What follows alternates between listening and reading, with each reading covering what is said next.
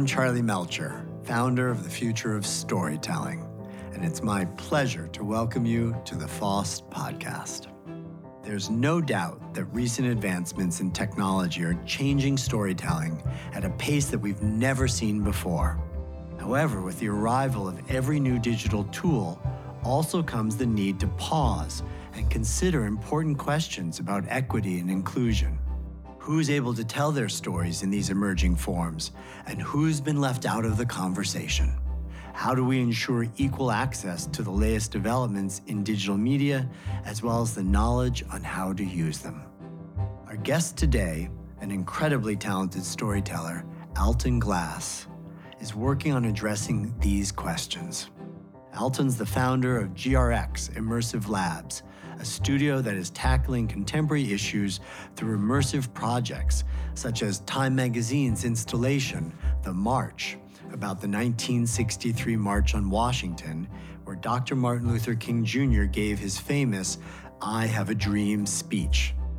Or POV Points of View, a sci fi VR series that explores AI and law enforcement.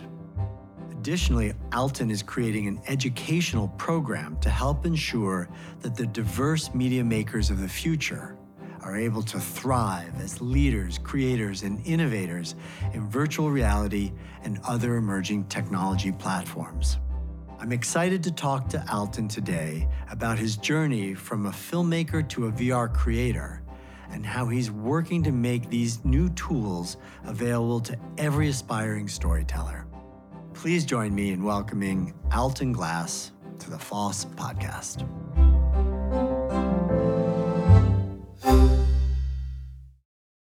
Alton, welcome to the FOST podcast. It's great to have you here today. Thank you. Thank you for having me on. So, I wanted to ask you about when you realized you were a storyteller. When did that start for you?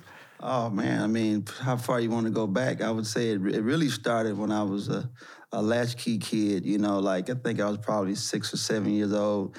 You know, and back then we used to come home by ourselves with a key. I couldn't imagine my kids doing that at this age now, right?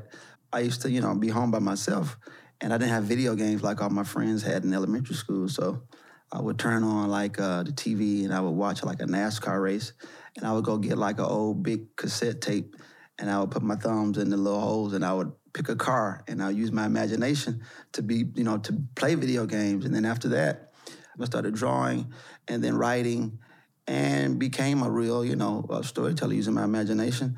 I uh, started writing comics and things like that at a very young age. And then I said, one day I saw um, a movie called Five Heartbeats and I just loved the performances. And I was like Last Dragon, Car Wash, Cooley High things like that really inspired me. And I said, "Ma, I want to know how to do that right there." And uh, she, I, I, did a job as an extra. It was this this TV movie, and I was fascinated. And that's when I said, "You know what? I didn't know that. I thought an actor was the one that made movies. But then when I started talking to people on set, they were like, "No, that's the director right there, and and they're the ones that make the movie." And that's when I switched my um, switched from wanting to become an actor to directing and writing, and and uh, that's what I've been pursuing since I was probably 15. So it started early. yeah, I was very fortunate to get on set, and and and I was I was raised half my life in in Georgia, so we didn't have a lot of like production, so I had to really really like read newspapers and find like, hey ma, take me here and audition for this, and and let me you know become a production assistant on this, and uh, but that was the transition for me. And then, what was sort of the first real movie you made or, or story you made in film? In film, you know, I started off as a camera operator, and that's how I learned how to shoot. Because I was directing music videos first, but I knew I wanted to transition into movies. I raised some capital to do a, um, my first independent feature film called uh, The Candy Shop. It was, uh, I call it my most terrible, but wonderful film I ever made, right? because it was just get it done by any means. Um, so I made this movie called The Candy Shop with Omar Gooding and uh, Guillermo uh, Diaz, and uh, I loved it and I hated it at the same time. But I think the best feeling was when I went to uh, Blockbuster and Hollywood Video, and I'm dating it now, right? When Hollywood Video was booming and Blockbuster, and I took pictures and I saw all the facings of my film on the shelves. And to actually see people walk in, pick it up off the shelf, go to the checkout line. It was the most amazing feeling as a filmmaker. And uh, I was like, I'm committed from here on out. Then you made a move to going from two dimensional storytelling to working in virtual reality and get excited about the opportunity to tell stories sort of in 3D. What motivated that? So, so I ended up directing several independent films. Someone introduced me to this company called Blacklist Digital. I was in post production on the film, and they were doing this camera test at their facility, and they put me in a headset at a, at a NASCAR race, which was actually mm, full ironic. circle. Yeah, and I was like, wow! Like I grew up watching these as my to, to spark my imagination, and I felt like I was like there, and I was like, what is this? And they were like, this is virtual reality. And they were like, if you're really interested in it, go check out this expo uh, called VRLA. And I went to the expo and I was just blown away by all the different experiences, the community. And I started learning VR back when, you know, you had to stitch everything manually. It was tough. It was like going back to school again. I had to become like a lab rat. I even had to intern with companies who was already doing VR and it was like starting all over again. You know, I'm a director, but now I'm like, okay, I'll go pick up your case. Uh, I'll, I'll, help put together this camera. I didn't really care. It was like, I want to learn this and I want to know what I can do with it. And that's what helped me eventually land um, agency clients and start producing virtual reality experiences. Uh, did one for Toyota. And then it just started to continue to grow.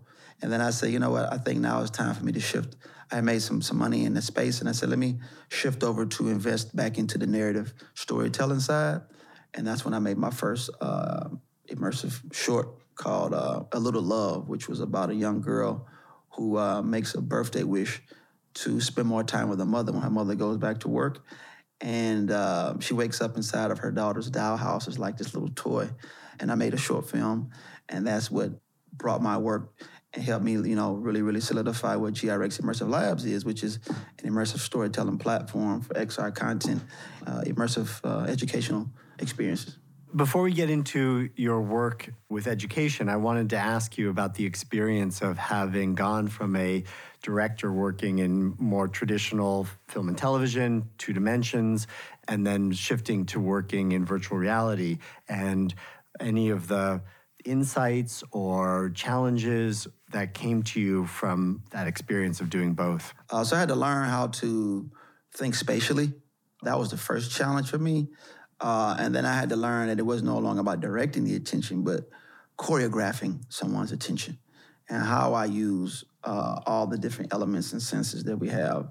So I had to really understand how to leverage every opportunity I had, whether it was sound, haptics, or, or, temperature, and, and understanding or light, you know, how do I use light in an experience to guide your attention somewhere? So I had to start to think about a lot more details, but that also was very rewarding because it was that challenging. So it, it, it made me start to think about why is someone here, right?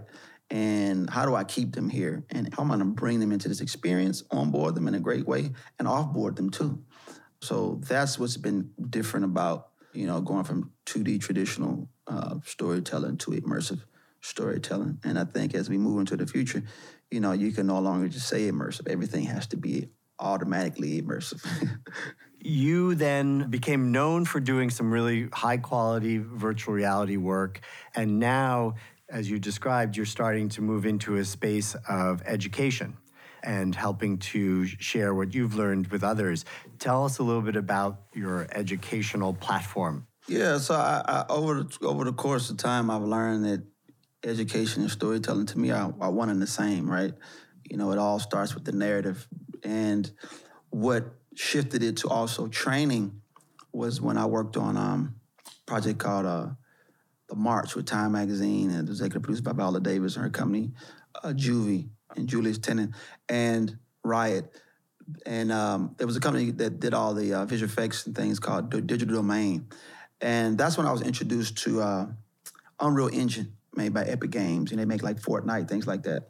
And um, we were doing motion capture, we were doing photogrammetry, scanning characters, all original wardrobe. It was just amazing to, to, to go that deep into the details because you know Time Magazine, they're you know a journalistic business where everything has to be accurate to the detail, truth. So just describe for our listeners what the story of the march is. The march is a recreation of the 1963 March on Washington, where they had the march of over 250,000 people come together. Dr. King delivers his um, iconic I Have a Dream speech. Now, there were a lot of other iconic people who were there, which we honor, but you get an opportunity to get up close and personal with Dr. King when he delivers that speech, and he's recreated uh, in 3D photo real. I mean, it's it's it's mind blowing what they were able to do, and they were able to take actually a, a image from that and put it on the cover of Time magazine, and you can't even tell that it's not a real photo. It was pretty amazing, the technology. And the piece makes you feel that you are there, part of the march, and you're absolutely there with him as he delivers that speech. Oh yeah, I mean, you you forget like when we were at the exhibit, people were like putting their hands up, they were shouting, they were reaching out, they were coming out crying because you got to think some people actually were there during that time period and some people watched it on TV during that time period when it was happening. And you were able to like literally walk down and amongst a crowd of over 200,000 people and feel that energy um, during that period and understand what these people came to march for, which at the end, you know, Dr. King, you know, challenges you to, to, to use your voice now and Viola Davis, you know, her voice is throughout the piece, just really championing that voice and that light. So, it, and then we had an audio experience before that. So, it's a full-on exhibition. So, so this is when you first got exposed to working with the Unreal Engine. Mm-hmm. And how did that affect you? What what what was your response to that tool?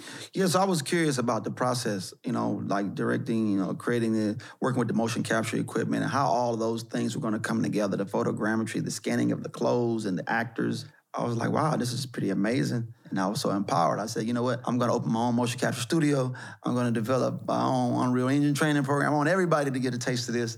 And that's how that happened. Alton, I'm, I'm seeing a pattern here of you being willing to go back to school in effect, like start from scratch and teach yourself or learn, you know, a different medium each time and then incorporate it into your creative process. You know, not everybody's willing to kind of like get to a certain place and then go back to start from the beginning in a new place. I just find that very inspiring to see that you're someone who stays that like hungry and curious and is willing to take the kind of risks or put in the time to start from scratch each time to add to your creative toolkit. And I think that's probably because when I was in school as a youth, I sat in the back of the class and I was the kid at the end of high school a lot of my friends and guys I knew and, and girls I knew uh, at graduation, they were like, "Oh, and here's such and such valedictorian." I'm like, "What is a valedictorian? What do you mean that they had a 4.8?" I didn't even know you could, you know. And I was like, "Hold on a second. and I didn't really apply myself like I could have in high school, and so so I had to learn how to adapt much faster when I graduated, and I had to like really buckle down and you know become a self-taught learner. I'm not going to let this the learning curves stop me from becoming the best I can be uh, when I have a desire to do something. So that's what's fueled that ever since. So. And that must be fuel for your desire to create educational programming now, right? To bring new people in. Yeah, because there's a lot of alternative learners, right? Who they might not be traditional, you know, book learners. They might be you know, uh, learners who need like really hands on. And I was that kind of kid. I needed like really hands on and, and I needed to ask a lot of questions. And I'm still like that, you know. Uh, so I wanted to make a program that allowed people to lean into their strengths, uh, lean into their perspective, their identity, and not be put in a box and have to learn one way because everybody can't learn that way. They can't do the same thing. So I wanted to create a very diverse learning experience for people to empower themselves through their own lens. And that's what we use, you know, these tools for. So you don't get so hung up in the technology, but understanding how to leverage the technology um, for your benefit and, and, and to your strengths. And that's what I did. I really relate to that. I was not a traditional book learner either. I, I was dyslexic. So uh, I, I really Oh, had see, to yeah. learn with other senses, with my hands, with with whatever else I could use, because those little letters and numbers were confusing. I think it's part of what makes me interested in the whole immersive world is that I literally learned to read with my special ed teacher having a tray of sand on her lap, and I would have to say the letter, um, say the sound like B, B, and then draw a B in the tray of sand with my fingers so I would feel Oh, it. wow. And then I would hear her say it. It was like all the Oh, senses. wow, that's pretty It was a multisensory experience. It was how.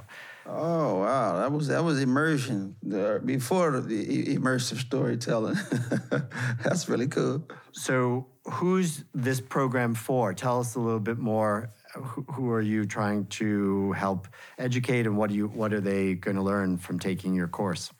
Yeah, so we the, the program is uh, focused on immersive media and virtual production. So you learn fundamentals of uh, immersive media. You know, whether it's VR, AR. Some people like to call it metaverse. It gives you an introduction into those aspects, and then we also tap into virtual production and understanding how things, learning things about motion capture, uh, how to use Unreal Engine. You know, getting some real good Unreal Engine foundation, so you can learn how to build an idea, how to bring it to life. So most people will usually come out with like a you know like a short um, animatic experience, like a you know like pre-visualization experience, and they can use that you know in their portfolio, um, and then you get that foundation, and then you can use that and you can build on top of that, and then you can move into some of our more intermediate and advanced courses to get a lot more detailed and refined in the work that you're doing. And who are you targeting these courses to? I would say career changers, people who maybe you might have been an editor, or maybe you worked in Maya, or maybe you're a filmmaker or a producer. Uh, you know, a producer might not be the one pushing the buttons on the box. Once they come in and get an understanding of what this is, they understand how to apply their strengths and maybe go produce uh, these projects and get on set and, and and maybe become a virtual production producer, right? Or they might want to produce VR experiences, or you know, and then we also um, do do uh, college and um, high school. So uh, for high school students, uh, they get the opportunity to learn this much earlier um, as well, because you know if they're playing games and things like that, they learn what's under the hood of a Fortnite, you know, and how these things are made. But yeah, if you want to upskill, we really get people who want to upskill and get ahead um, and diversify their toolkit. Do you feel like there's something unique about VR and, and immersive storytelling that can help to give empathy for somebody else's perspective? Is it something that can be helpful to further social justice? I would say yes and no, and I'll tell you why. And and, and I think that I was I'll say yes because it does allow people an, an opportunity to experience something from someone else's point of view. Right now, you know, if you want to make an embodied experience, um, you know, that could definitely have a, a, a shift. Uh, but I also think there's a very fine line between um, sympathy and compassion, right? Because if I feel sorry for you, I, I'll never see you as my equal, right? Um, so you have to be careful with certain experiences that you make because then someone could come out just feeling sorry for you and not really actually feeling true empathy and compassion for, wow, okay, you know, I understand and I wanna I wanna know how we can build upon this and actually do something about this, or I can see this perspective in a new way now and, and, and have a different approach. You had mentioned when we spoke uh, last time that sometimes these types of pieces can make someone feel uncomfortable. What did you mean by that? when you are trying to achieve empathy, you do want to make experiences that get people uncomfortable because then you you know they feel different, right? They've they've had an experience that can make them think about it now, right? Because we often feel sorry for someone, but we don't often get uncomfortable, right? And we when we choose not to get uncomfortable, right, for that very reason. And if I can offboard you in a way that really, really gets us to have a real conversation about what we can do together, to me, that's a great immersive experience, right? Because now I've taken you there, right? I do understand why this might be happening, and I do want to understand where is my role in this, especially when you talk about social impact. Yes, getting uncomfortable. I think VR is a great, great uh, tool for that. And you don't just mean wearing the glasses on the head for too No, long. yeah, yeah, yeah, yeah, yeah, yeah. That's the, the docent's job to make sure we onboard you properly and have a great experience. Because I remember when I did my first VR synchronized screening in the theater. There was one woman. We had 75 people synced up in the theater watching my first VR short. There was one woman after everybody was clapping who said, I don't know why uh, everybody's, you know, loves this film, this experience. I didn't see anything but but but black. And we said, man, what happened? She's we found out that um, she looked in a direction and she never stopped looking in the other direction.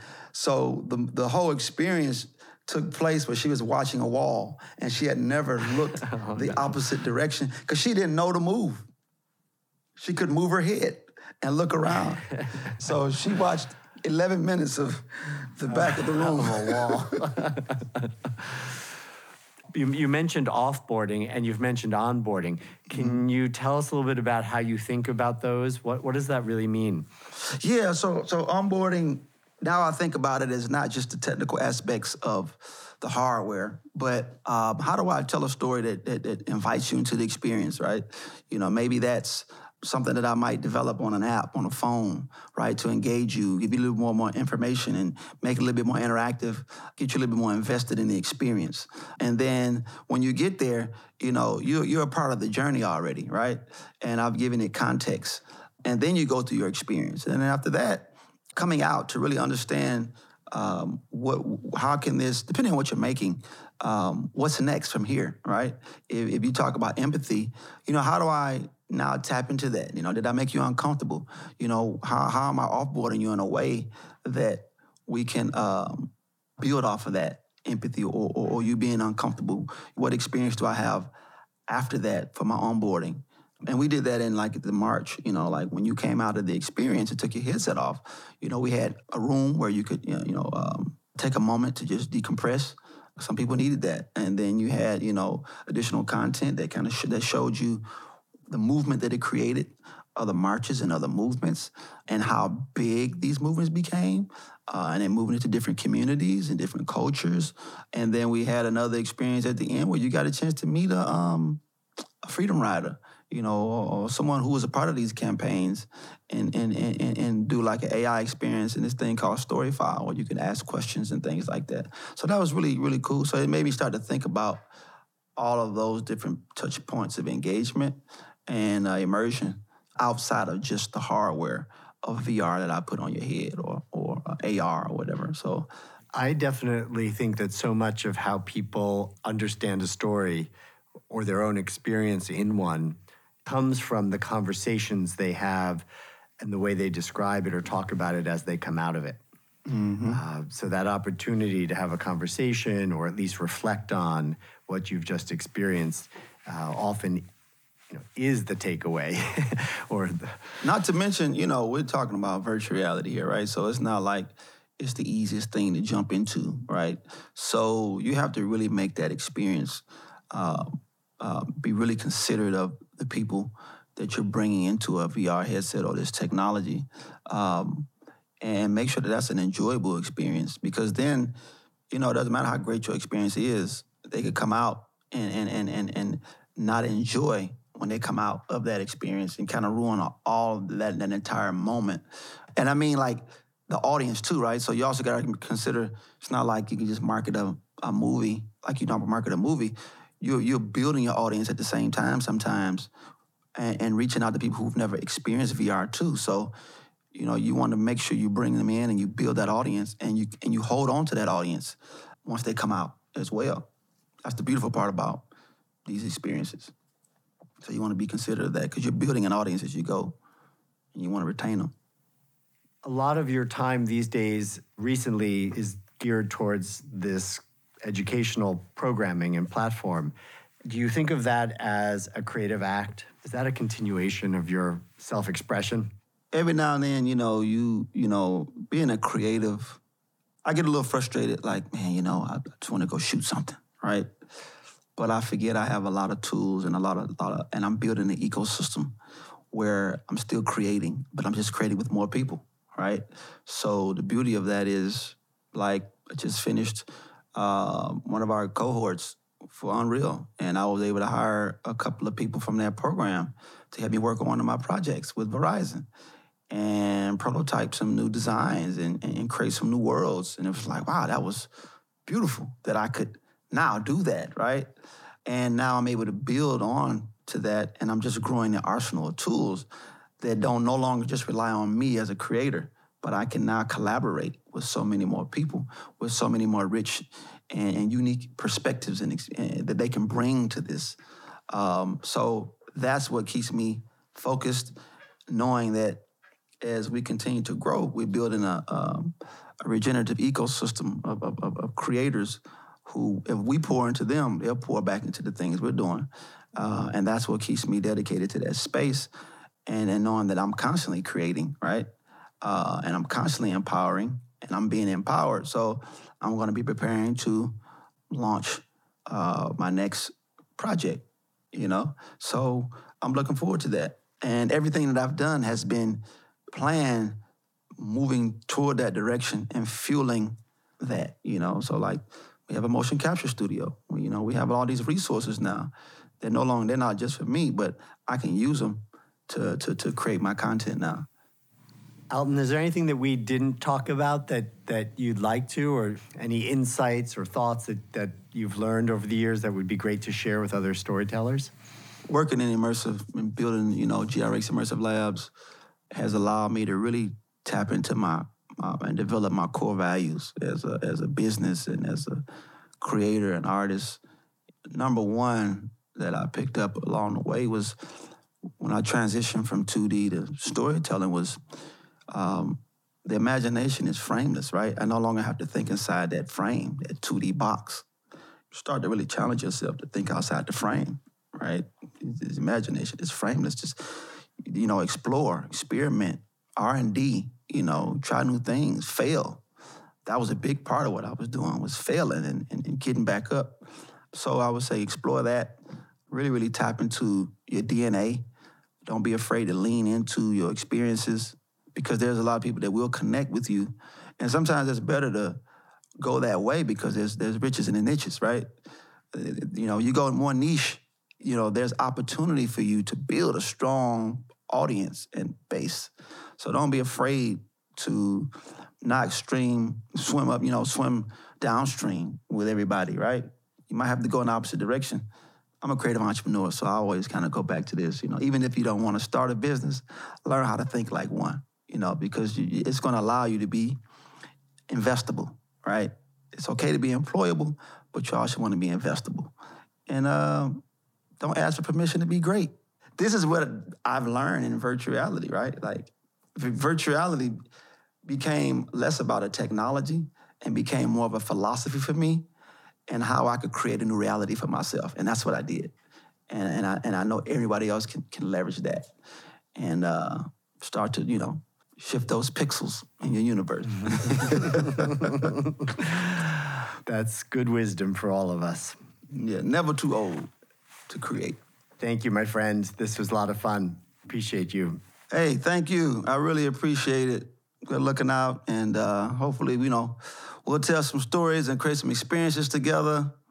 Well, I'm, I'm, I'm gonna say we are going to create some experiences together. Let me put it that way. And uh, thank you so much.